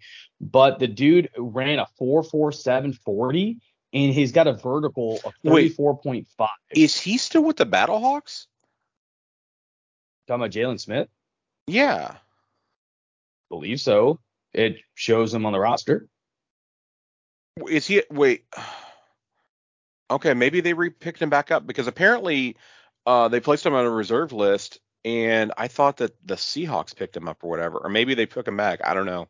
Anyway. Yeah. So no, no, no. So um, the Seahawks uh, don't have him anymore, if I remember correctly. They, they, they, we drafted him and they picked him up and then they released him. So it means he's coming back oh. to, to the. I Yeah. gotcha. And so is he uh is he be one, one of our wide receivers? No, no, no. So he played wide receiver, but they are going to put him into a tight end position. Really? Okay. Because I'm reading online that he's a wide receiver for the Battlehawks. Okay. Yes. He's a he's a wide receiver. Was actually drafted as a tight end, which is very Interesting. very interesting Alright. to see. hmm Yeah. Okay. Okay. You have some more breaking news than I do. I have I have, I have not seen this yet. Yeah. So, but yeah, they, so we we drafted him um in uh 2000 or uh, uh November 17, uh 22. Obviously, uh we were placed. Uh, he was placed on the reserve list after Mhm. signing with uh the the practice squad.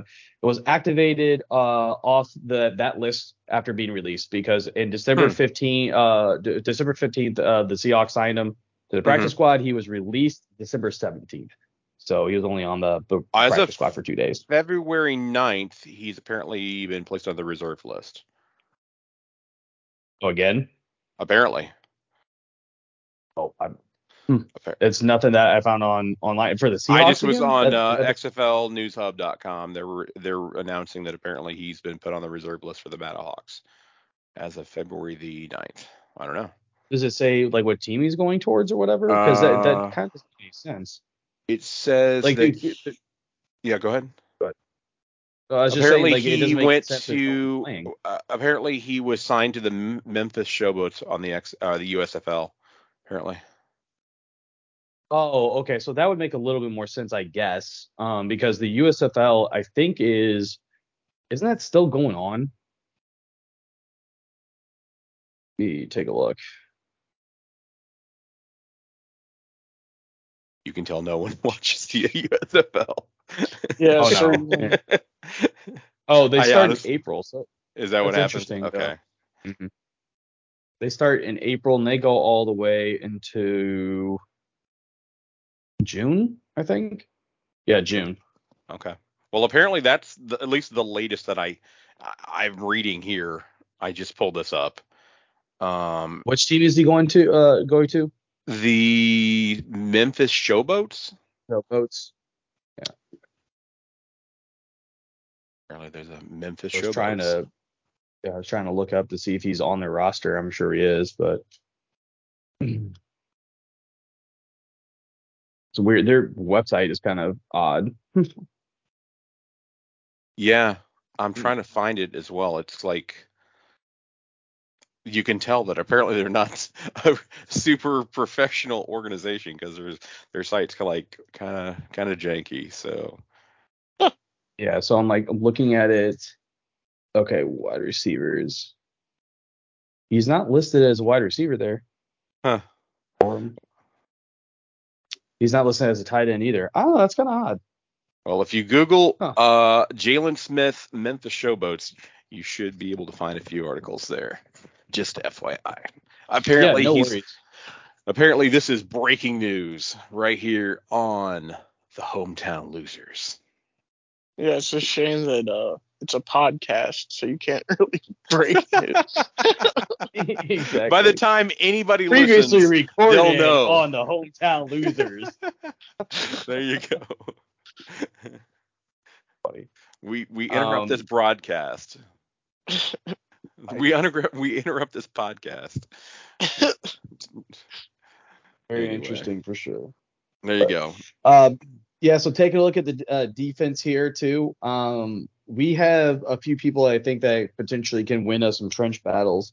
Um, I mean, we we seem to be a little bit, I think, smaller compared to some of the other teams, but we seem to have a lot of, I would say, more. It's kind of sound bad, but I guess more like knack players.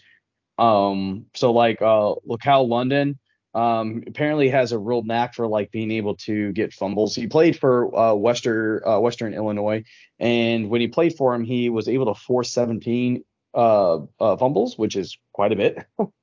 um, so as especially as a lineman, you know what I mean. Um, Yes. Now, granted, you're playing for Western Illinois, obviously, but it, it's still so the level of competition is not going to be great, but that's still going to be, you know, being able to get something, especially up the middle of it. And so if we can stop the run and be able to strip the ball, then we're going to be able to do kind of whatever whatever we want, right? Mhm. right. Um, And then I think they said, yeah, Kevin Atkins out of Fresno State is going to be our defensive, like if they say tackle, I think he's going to be moved to like an end because he played mostly defensive end. Or well, no, okay, so he played end and tackle for Fresno State. Um, but he can uh, get after the quarterback, man. 17 and a half sacks for a career at Fresno. That's pretty damn good. Um, you know, for a college, it's not like you know ridiculous numbers per se, but it translates to an average NFLer, you know what I mean, for being able to get after the quarterback for a span of four years at least. Right. Because you got to think, like, if he's getting there, he, he's getting home, that's more than four sacks a year. That's pretty productive. You know what I mean? Right. Yeah. Yeah. So, and he, yeah, he also had 146 tackles and was able to plug up the plug up the works. Or hold on, no, that's hold on read my note. notes wrong. That's actually Robinson. I was about to say I didn't think his numbers were high. Glenn Robinson out of Purdue had 146 uh, tackles and is considered a run stopper from the edge.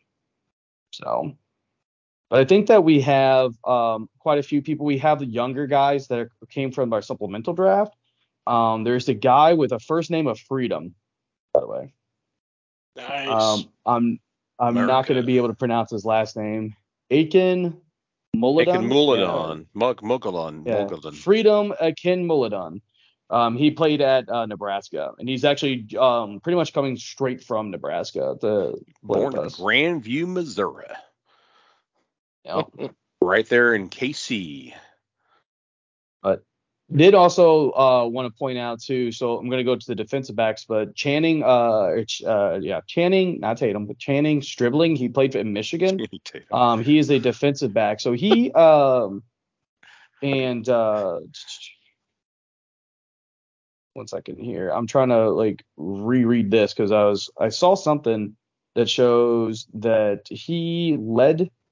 Yeah, so Channing State uh, uh, Stribling led the league last year of the USFLs with six interceptions. So, I mean, again, a guy that can get after the ball a little bit. Mhm. Well, it's gonna, certainly going to be interesting to watch this team. So I just hope. Yeah, I think I'm so. looking forward to it. Uh, Say, Still- say it again, but it's a- OJ. I hope the dome gets super loud again.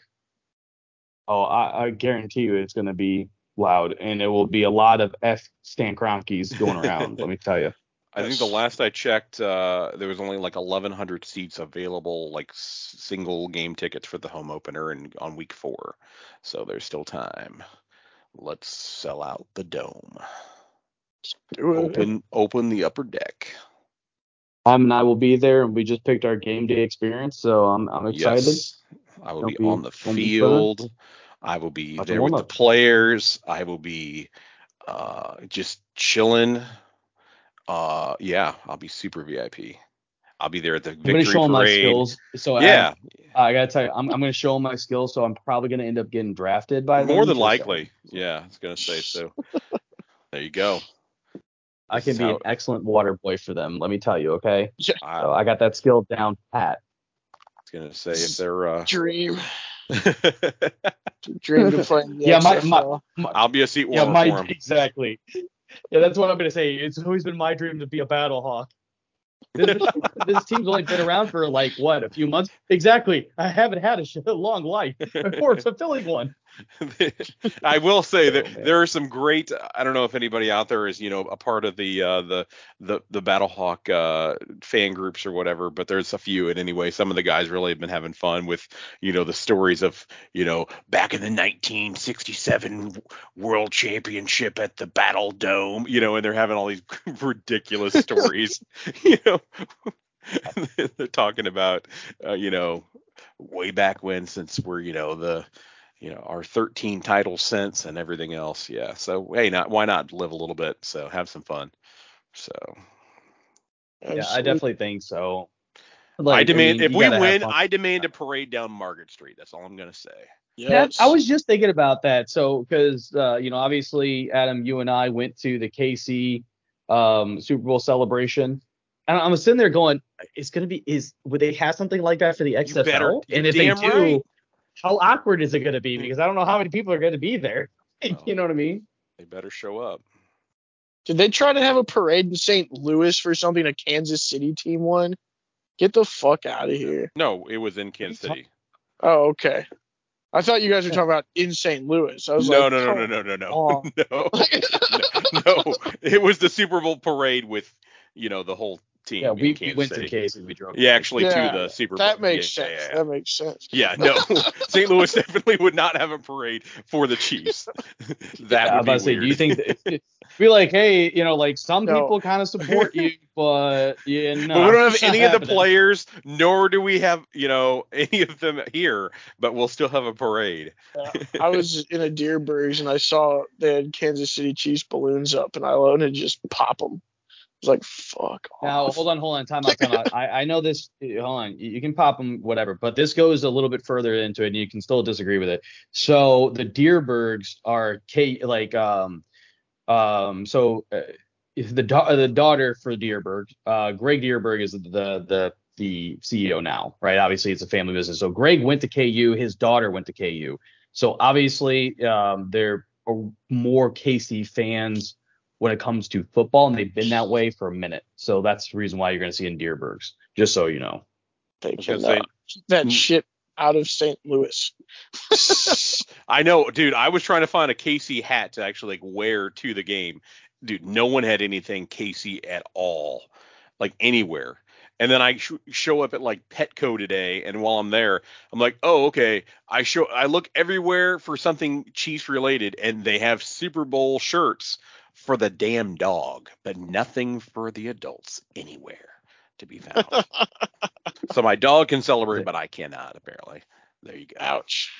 Yeah. You could have fit in it. You'd have been fine. Yeah, that would have been interesting. Because uh, I I don't was know. I would have. that's a crop top, I guess, huh? Uh, excuse me. Do you have these in uh, larger dog sizes? I mean, it is 2023, so you can just uh, be like, uh, did you assume that I'm a human?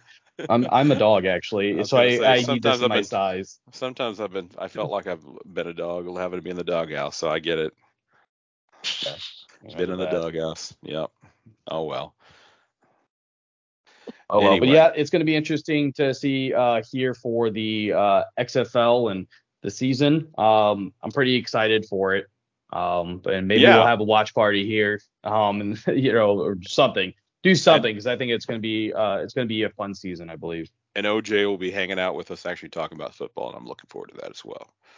Yeah. I'm excited, dude, because this dude is very good about talking about football. It's been a long time since I've heard, you know, conversations about football from him. So it'll be it'll be fun. Well, th- Yeah. that wasn't college football. That wasn't college football. I should I Yeah, hope yeah, they yeah. I hope they track some uh, stats for this. It's a little harder to you know find stats usually for minor leagues and stuff. So Exactly right. Well, they yeah. should have They did an okay job last year though, um, because like they had the XFL app, um, and they pretty much it was just set up like an ESPN app. You know what I mean? Where like here's the leaders and stuff like that. Or actually, better yet, Yeah. it, it'll set up very much uh, similar to like the NF or NHL app. Yeah, they have the XFL app actually. I have it downloaded, and it looks like they're Ah. ready for it. So it looks like they're ready to go. I just don't have room on my phone for all these apps, man. Well, I need to get one with a bigger hard drive, I guess. yep, gonna have to upgrade. Or they could just let me run apps from my SD card. that would be nice. I mean, I guess. Or he'll just have to be forced All right. to the XFL.com. Yeah. exactly. That's what I'm like. Or just just go there and. pick it up. I wasn't gonna say anything, but you know, hey, whatever. You Well, do I you, buddy. mean, I'm just talking about the app situation. Okay, everything has to have an Mm. app. That is true too, because it's it's very similar It's- to what we were talking about earlier in, in this podcast, where everything is gonna be like it has their own like channel for streaming and shit. You know what I mean? It's like Right. whatever. Literally everything does have Uh, an app. You're right though. You're absolutely right. Every sport, every restaurant, every travel thing, every news thing, every shopping thing, every Yeah. gas station, like everything. You're Yeah, right. we got one of those freaking uh, Amazon Echo things. yeah. but Don't say order to that too change- loud. You're gonna you're gonna trigger it. Well, yeah, but you know what's stupid is in order to get full access to all the settings, you have to do it through the app on the phone. You can't even go to it in your browser on your computer. You need the phone app. It's so stupid. Sorry to get sidetracked. that was, No, I mean it's all good. Let out, bro. Let it out. Hate that shit. Yeah. It's because they're probably selling. They're probably just selling my data. So they're like, yeah, we're gonna make you put this shit on Um, your phone. yeah. There's definitely some data mining that's going on. I'm there, sure. You know, but they wouldn't be giving those things out for free or damn near free if they weren't right. So oh, exactly well. right. they know me more than I know myself at this point. So Mm-hmm. Yeah. All righty. Well, um, again, exciting to see what the XFL is going to bring us here, but um, you know, it's going to be very interesting. I'm excited here, but uh, yeah. let's sure, go ahead and get to the wrap up. Go ahead. Go ahead. Well, I was, just- I was just going to say, especially now that uh, the season is over for the uh, NFL, um, I'm ready for some more football. So why not? Mhm. Why Yes, sir. not?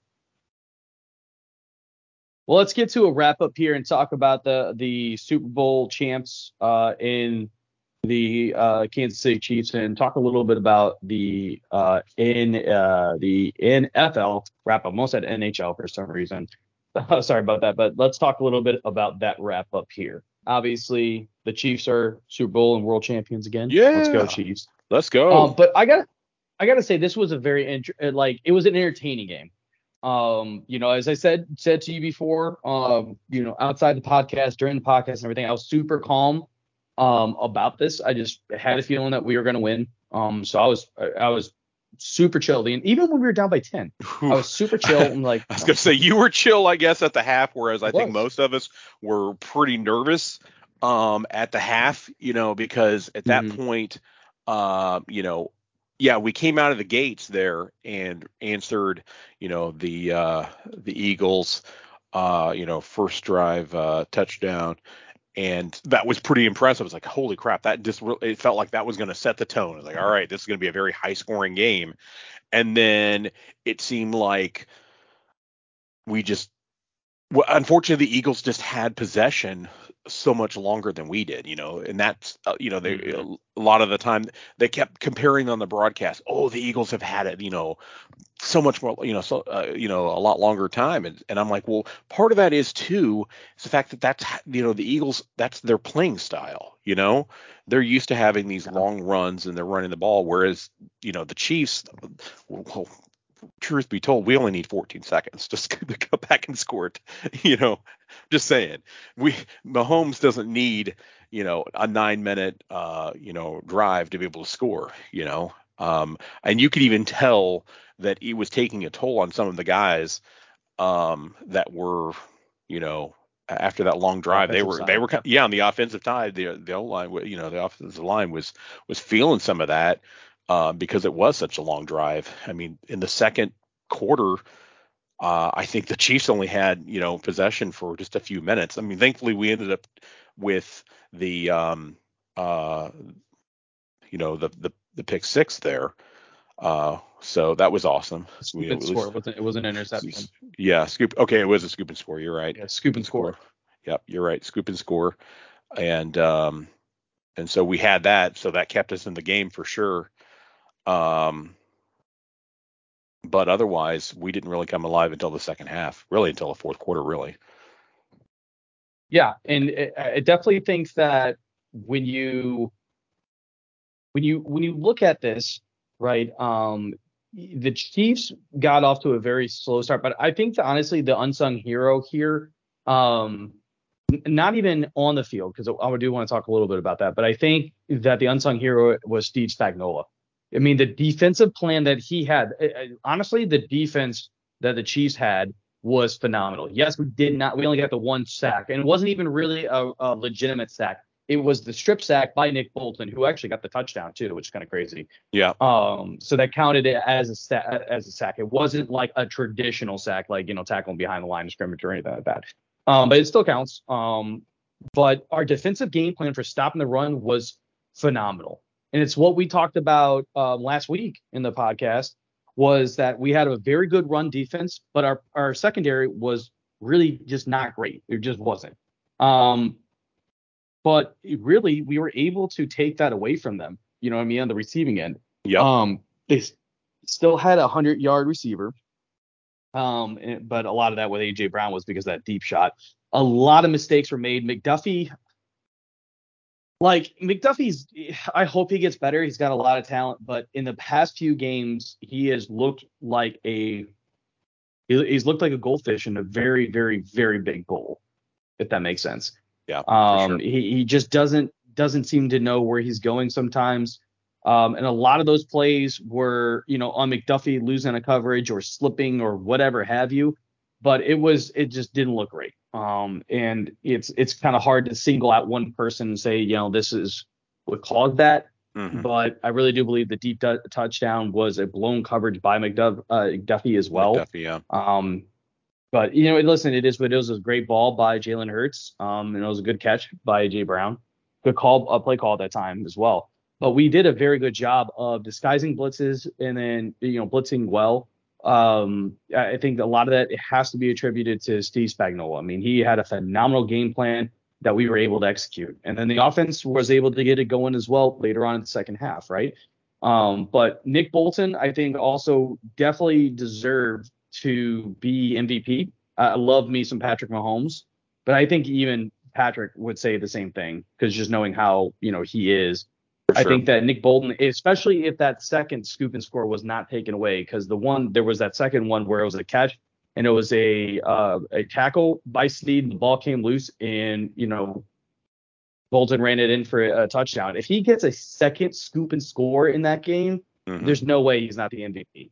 yeah, Right? for No sure. and, is and we and arguably it looked like it to me, you know, that um, you know, at least initially that I thought it was, you know, legit. So But yeah, and like and a lot of people like even uh um Rich Eisenhower said that. You know what I mean? yeah, He's like, yeah, that is that's a that, that's a sack or not a sack. I'm sorry, that's a fumble. yeah, a football move. It's a fumble. It's a bing bang yeah. play. yeah, understand.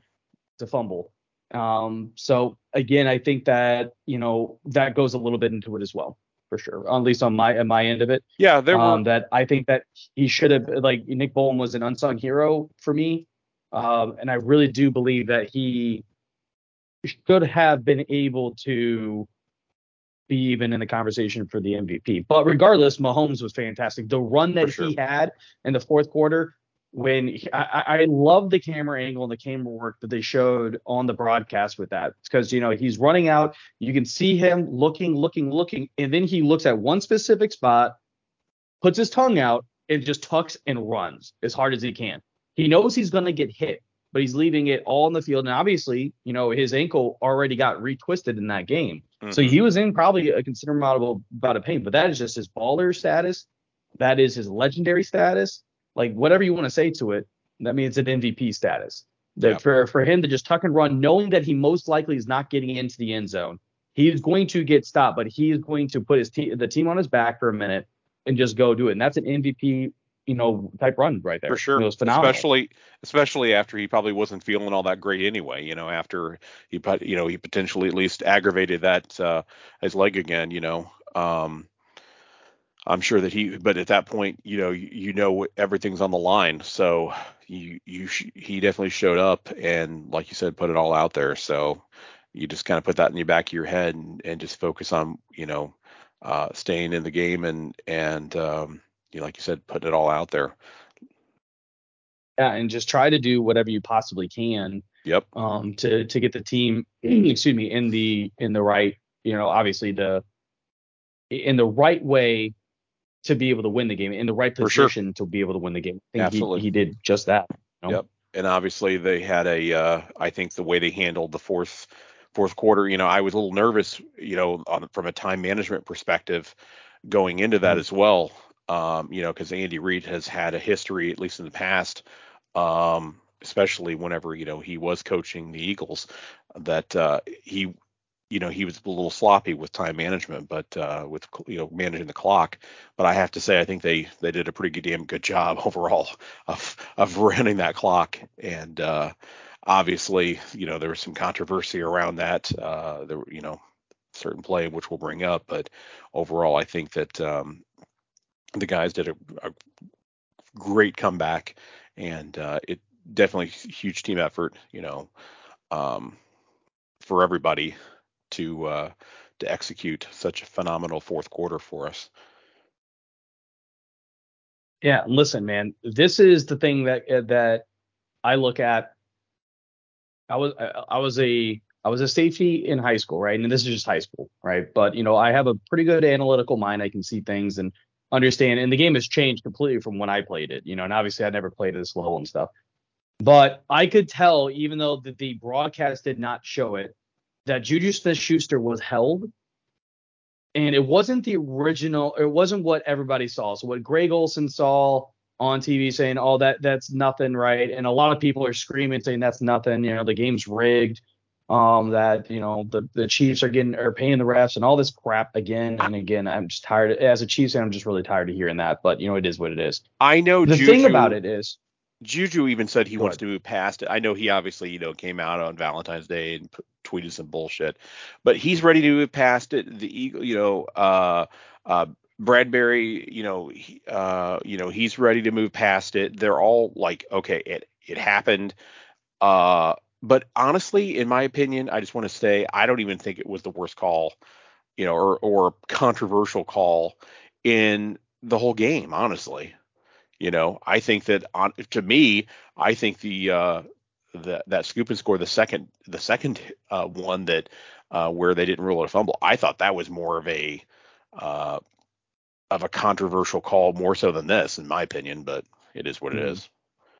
Because honestly, if you had that, you would have never even had this. This would have even been a question whether you know one way or the other. At that point, you know, the game would have been pretty much uh, done. You know, because we would have been ahead by two possessions at that point.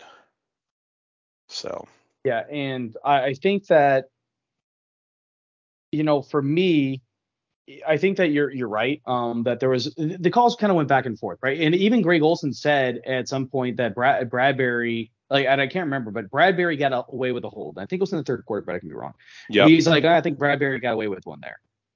And so For sure. Bradberry, what there's twice there was twice that they had said something that he got away with it. There was another time that I thought that he was holding as well. Now, the, listen, this is I'm not saying that he's like, oh, this is all he does, right? No, no, no, I'm not saying that. Like Bradberry played a very good game shutting down, and it's it's it's basic stuff that happens. You know, DBs are gonna hold and pull and tug, do whatever they can to get away with some stuff. But this one that he this He one he was caught. caught on, but by the by the letter of the law, this was 100% holding. And again, now I think people, and it, it this is what also irritates the living shit out of me, if I can be completely honest and candid about it for a second. The game's on Sunday.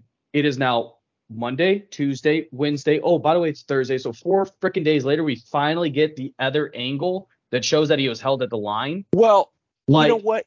That's the thing is that people in the stadium didn't even understand why there was even a controversy over it. That's the Yeah. thing. They all saw the play unfold. Unfortunately, on TV, we didn't see that that pull, that true hold uh, that you're referring to until much later on. You know that that side angle. Truly, we only saw where it looked like his left hand was like kind of on his back, and they're like, "Oh, that's no hold." Exactly. And I understand that wasn't really that wasn't a hold, but that wasn't where the hold came from. It was earlier in the play, and it was a tug by the right hand. It is obvious, and like they said, if you would have been there, what I was you, they would have Mhm. seen it. So anyway, Yeah, and for me, like again, as as a former, you know, safety, as a former D back, like I saw this play. I, I saw what happened at the line, and immediately I said, yeah, he got held. And you know, my cousin was uh, was there, and you know, the, the the flag got thrown after the fact or whatever. yeah, it was a So they're like, delay. oh yeah, it was holding. It would definitely was delayed, right? Um, sure. but it came out later. 100% he was held at the line. Now, and so everyone's just like, well, he wouldn't have been able to catch the ball anyways. Listen, that that literally the the hold happened two seconds But before P- Mahomes even threw the ball. Yeah. So you don't know where the hell it was placed. He was throwing it in the direction of Juju Smith-Schuster to get to to play the gamesman of I was throwing to him and he hindered him from being able to to be able to get to the ball, right? Right. The inside And to it- outside move at the line of scrimmage is extremely hard to defend, and that's exactly what he did. So to be able to gain leverage of him because he fit to the inside, he grabbed a hold to slow him down to it, did not allow a free outside release, especially because he knew he, Bradberry did not have safety coverage over the top. If he allows him to have that free safety release, Bradberry may or may not have been able to recover in time, and that could have been an easy touchdown from Mahomes to Juju Smith-Schuster. Just Could have been. And the other thing is too, I guarantee you, if that flag would have came out sooner, like as soon as that, that hold would have actually been, you know, actually witnessed by the officials, if the if they would have came out and threw the flag, you know, before Uh, whenever they saw that and before that before Mahomes even threw the ball or even potentially midair per se, there would have never even been a question about it. But that's what I'm saying is that if they would have actually threw the flag at that point, I don't think we'd be talking about this at this point, honestly. You know what I mean? And my thing about it is this: it, it's the thing about instant replay that we have to have as fans. We have to have in the game to make sure we get the call right. But Yeah. also, truthfully, it does kill. Uh, it kills the game a little bit because us as fans will immediately see it one way or the other. Oh, right? for sure. It, it's like clear as day for for a Chiefs fan, but it's clear as day that that was an incorrect call for an Eagles fan, and I totally get it. You know what I mean? Um, but it, like we we we draw our conclusions so swiftly nowadays to like, oh, that was an incorrect call, or, or like it, it didn't impact the play. So a lot of people are, are saying, you know, put the flag away, just put it put it back in your pocket. Okay, listen. If you're going to do that, and and the DBs know that, Yeah. they're going to do that a they're lot going to do it all the They're of go- course you have to have they Yeah, have because- rules for a reason because they're if they're Yeah, not going to so- be called then what's the point then they'll be holding all damn day they, why wouldn't they So what happened? What happened to the Saints against the Rams that allowed the Rams to get to the Super Bowl a few years ago? You know, the Saint it was a clear pass interference because the wide Mhm. receiver was wide open. He got beat. The Rams defensive back pushes the uh, the, uh, the the player that's trying to catch the ball, and no flag is thrown. Oh, but but they were just letting them play, right? Oh no, you, you don't want that. You you you, you find that wrong? Hmm, that's kind of interesting, right? So Yeah. at some point, you can't have your cake and eat it too. There, there just need consistency, and the players need it to be consistent. And that's what they've said. They just want consistency. And I think that the the refing was consistent through the game for the most part. You know what I mean? well Um, and I, they- I And there's also the controversial. Well, I should say there was a call that was uh, questionable as well with uh, uh, with Goedert as well, where he was juggling the ball before he had. Uh, yeah, Goedert. Uh, and anyway, he uh, uh, had the ball and and truly as he was stepping or going towards you know going out of bounds, the the question was is did he have full possession and have you know one foot or two feet in and technically from what it I mean, it was very close one way or the other. It, from what it looked like, is that he truly caught it and then had one foot in. But there's no talk about any of that. You know, it's all about the Yeah. refs are all on the. For, but I'm just saying, it's all about the refs were for the Chiefs, and that's all you're going to hear. Mm. But yeah, there were many calls that were in favor of the Eagles as well. Sometimes it goes it goes both ways. That's the point. Mhm. I'm not going to sit here and bitch about it because obviously the Chiefs won, but the point is is that it goes both ways. And it wasn't that it was clearly evident for the Chiefs. In fact, I felt for a while that it, it seemed like they were catching more breaks than we were. Yeah. Um. Yeah, for sure. And my thing about it too is it's all a moot point because Bradberry was a man about it and came straight out and said, "Yep, I held him." I was just hoping that they were going to let it out. that And they now gonna let it everybody can shut up about it because the freaking video is out and the new the even further evidence from the from the uh uh from the side angles, you can clearly see plain as day that he was holding him. Yeah. So I Now, I don't agree with Juju Smith-Schuster doing what he did for the Valentine Well- thing. I think that's stupid. Like that's just adding fire because it's, childish, to, to me, yeah, for sure. Like if this was if this would have been the Cincinnati Bengals, it would have been a different story because t- they were just talking all trash, right? Um, I don't think that the Eagles. I, I said this after I read that. What I felt was a lot more respect for the Philadelphia Eagles organization and as to Bradberry as a player as well.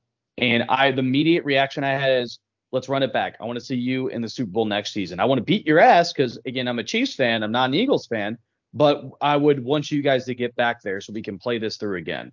You know what I mean? Because Right. I'd much rather go up against a good team that I have respect for rather than taking on a team that I just cannot stand, like the New England Patriots. You know what I mean? You know, it- it just scrum, it's just a scummy, dirty ass organization. Yeah. Um, so I, I don't, you know, so it, for me, that that was kind of it's a moot point now. Um, obviously the they're you know the Chiefs are the champions again, And uh, it's just it's I think we also do have a pretty easy path of being able to repeat. Now, not saying it's going to be easy, easy, but what I'm saying is we don't really have huge contract negotiation stuff like that. We do have Brown Jr. for our offensive line that they're saying is most likely going to get a franchise tag because we're not going to be able to probably sign a uh, a long term deal with him. I don't know if he'll accept a franchise tag, but our indications are showing that he would. We obviously have some decisions to make with Juju Smith Schuster. I think we will need to bring him back for sure. Um, but at the same time, like, you know, I, I don't know. I think that you're you're gonna want to bring him back, but like you don't want him to be a off field distraction. And that that the whole Valentine's thing, that that's gonna like weigh on Andy Reid's because that's just not sure. how this team is, and that's not how Andy Reid takes care of stuff, right? Yeah, for sure. Um. So, I- but I think we'll bring him back for sure, and I, I- think we'll I- look for another receiver as well. and I did see an interview at the parade. Uh, he was, you know, doing a little after uh, the parade, a little uh, sideline interview there, so to speak. And anyway, um, they brought it up and they kept talking about the whole stuff. And honestly, he he was kind of like, you know, hey, I, I'm I'm past this now. Let's just put this behind us, you know. And I think he's, you know, he he was obviously poking and prodding there for a little bit, but I think that he realizes that, you know, time to grow up and let's move past it all, you know. And I Yeah, think that And the thing about it is, I do believe that these these guys are professionals, right? And I do believe that there's some conversations that are that are held outside the doors, right? sure. What I mean by that, or uh, held, held inside the doors, excuse me. What I mean by that is, I would not be surprised if Juju like goes, "Hey, Bradberry," like he texts him or calls him, whatever, because you know a lot of these guys talk to each other, obviously. hmm He goes, "This might suck, but I'm gonna do this just to get our teams hyped up for next year." Yeah. You know what I mean? And then like, you know, it, but but let everybody else like go naturally about it. So the AJ Brown responds, cool. So and then all this happens, right?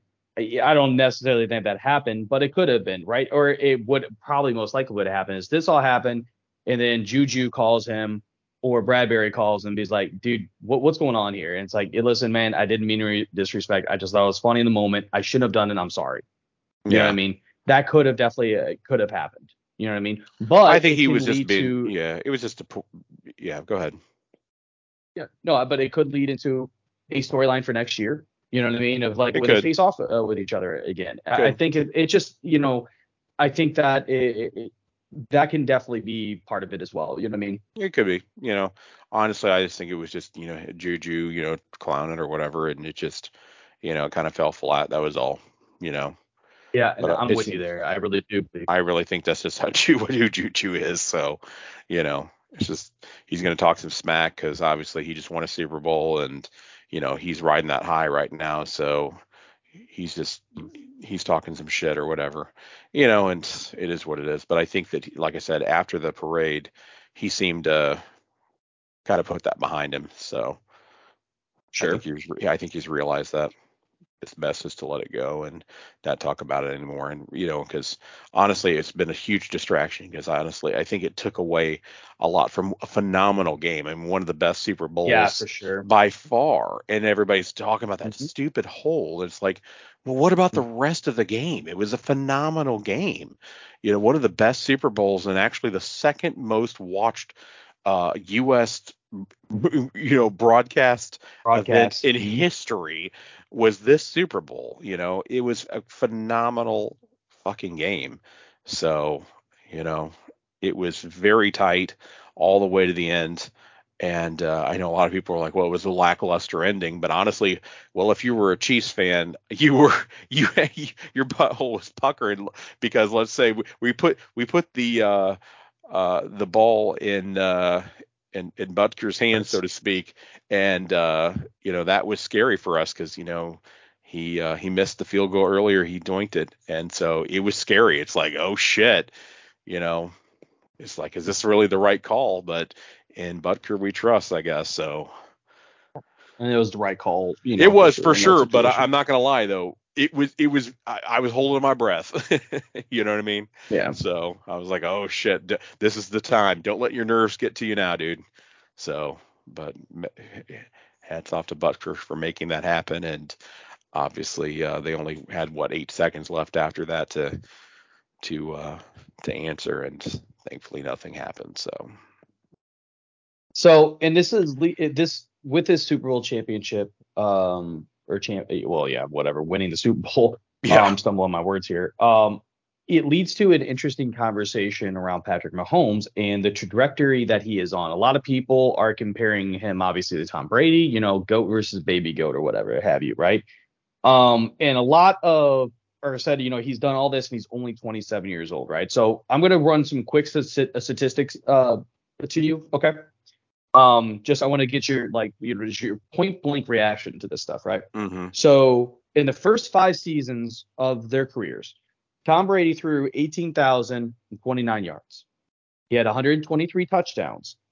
Um, he also threw 66 interceptions and had a quarterback rating of 88.6. Patrick Mahomes, through his first five years, 23,957. Mm-hmm. So that is 7,900 more, right? Here, hold on, am I doing math wrong? No, I'm doing math wrong. That's five. So it's it's it damn near 6,000 more passing yards. 192 touchdowns. So 69 touchdowns more.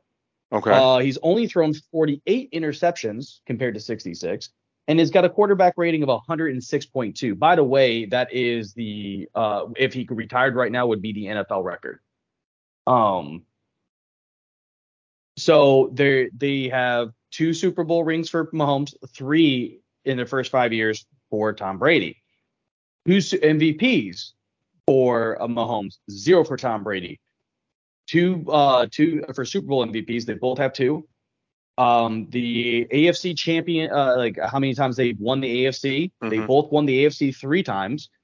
But how many games, uh, the AFC championship games, have they been into? Mahomes, five, Tom Brady, three. yeah. I was gonna say Oh, over the past way- five years too. well, here's a fun stat to you as well. All that the those stats that I just said to you, Tom Brady was 28. He was a whole Yeah. year older than Patrick Mahomes. Yeah, if you look at it just in comparison from year to year, right, by 27 age to 27 age, Tom Brady threw 13,919 yards and 97 touchdowns. Hadn't even thrown 100 touchdowns yet. And again, Mahomes is at 192, damn near 100 more touchdowns thrown at the age of 27 than Tom Brady. Damn near 10,000. Actually, it it like literally it is. It's a little over 10,000 more re- uh, throwing yards. It, it- you know what I mean? Like I can continue to go on and on with this stuff.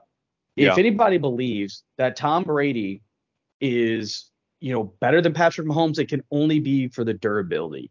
If you're going to start a franchise right now with a 27 year old Patrick Mahomes or 27 year old Tom Brady, I am taking Patrick Mahomes.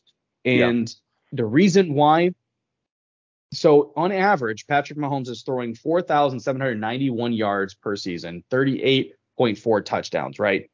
So the best t- uh, in in his first five years, Tom Brady's best best season for thro- for touchdowns was in 2002 with 28 touchdowns. Okay, well Mahomes is averaging 10 more per season hmm than Tom Brady's best. His best for throwing the football was in 2005 when he first led the NFL on passing yards with 4,110. Okay, well Mahomes is averaging 600 more than that. You- You're, you're seeing something, right? You- You're, you're to, seeing to me, a trend. Yeah, to me it says that I think you know because obviously uh, uh, you know with with Tom Brady he had a slower start because I mean yeah he had some success sort of early on but then he had a quite a bit of a drought there um where between his wins you know what I mean? So before he actually uh resumed being productive again as far as you know uh wins uh, you know or with you know picking up championships. So for me I would say that as long as Mahomes stays healthy and if he is continues on the tra- trajectory that he's on, especially at his age, I don't see why he couldn't uh, pass Brady. it, what's going to come down to Adam is longevity. Of so course. if you take the average of Patrick Mahomes and extend it out in a 15 year career, he would end up with 570 touchdowns and seven, uh, 71,867 yards, which both are well shy of Tom Brady, right? Um, if he plays for say like 20 years, right? Just adding on to it essentially by, you know, five years. If I, for throwing the ball, he would have 95,000 yards, which is 6,000 more than uh, what Tom Brady has. Mhm. Um, and he would also have 760 passing touchdowns, which is 110 more than Tom Brady as well. But Yeah. that being said, that's a 20 year career. And that is, you know, so that's 15 years from now. He'd be playing by the age of 43. I don't think that he, because he didn't like say when he got interviewed uh, at Disney World, you know, they said, are you going to play like, uh, play uh, till 45 like Tom Brady? And he said, I don't think I'm going to play necessarily that long. And I believe him. You know, I don't necessarily think he wants to play that long, but who knows? I mean, he wants to be the best. And his game just seems to continue to be elevated more and more and more. You know what I mean? The worst season he had, for sure. And he, It- I think that statistically, the worst season that he had was the Super Bowl season in 2019, where he threw only 4,031 yards and 26 touchdowns. That was the only time he didn't throw 30 touchdowns or over 4,500 yards in this in the season. That's Right. pretty. That's incredible. That's unheard of. You know what I mean? And the Well, he fact has- that he only go ahead. I just want to say, so he's got nine more years on his contract, so that would put him at 36, and that's to, you know at least with the Chiefs.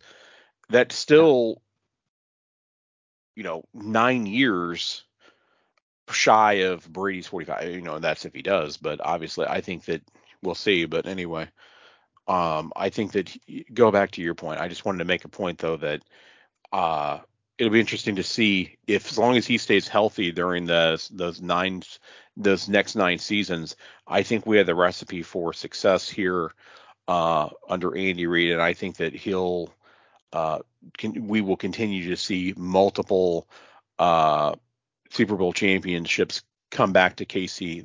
Those guys are hungry for it and they they literally have said you know even after they won the one they're like oh this is a once in a lifetime moment you know soak it in etc but in and Mahomes and many of the other guys were like no this is this is not a once in a lifetime thing. We are hungry. We're going to get more. We are going to be a dynasty. And that's what they're that's what they're getting ready to you know in my opinion they have, have laid that found that that uh, groundwork for it. And now they have a foundation for it. Yeah Yeah, I think that you know if they could get, there's a lot of talks uh, about Odell Beckham Jr. joining the Chiefs. If they get Odell Beckham Jr. with Juju Smith-Schuster, MVS, and Mecole Hardman, good good luck everybody. With Tony as well, good luck. You know what I mean? I think that they need to make some some improvements to the secondary, or just have the because they have a lot of rookies in the secondary. if they can get better, this team is one of the most complete teams that we that's out there.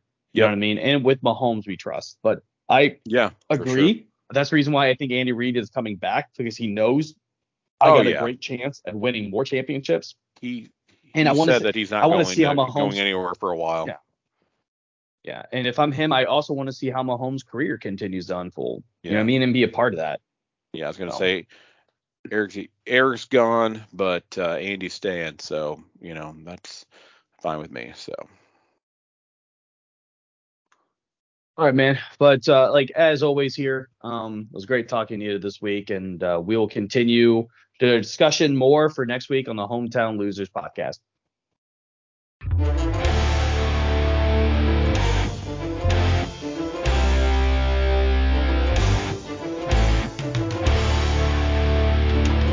This is OJ, and I wanted to thank you guys for listening to the equivalent of three dudes sitting at a bar talking about sports. We'll catch you next week on the Hometown Losers.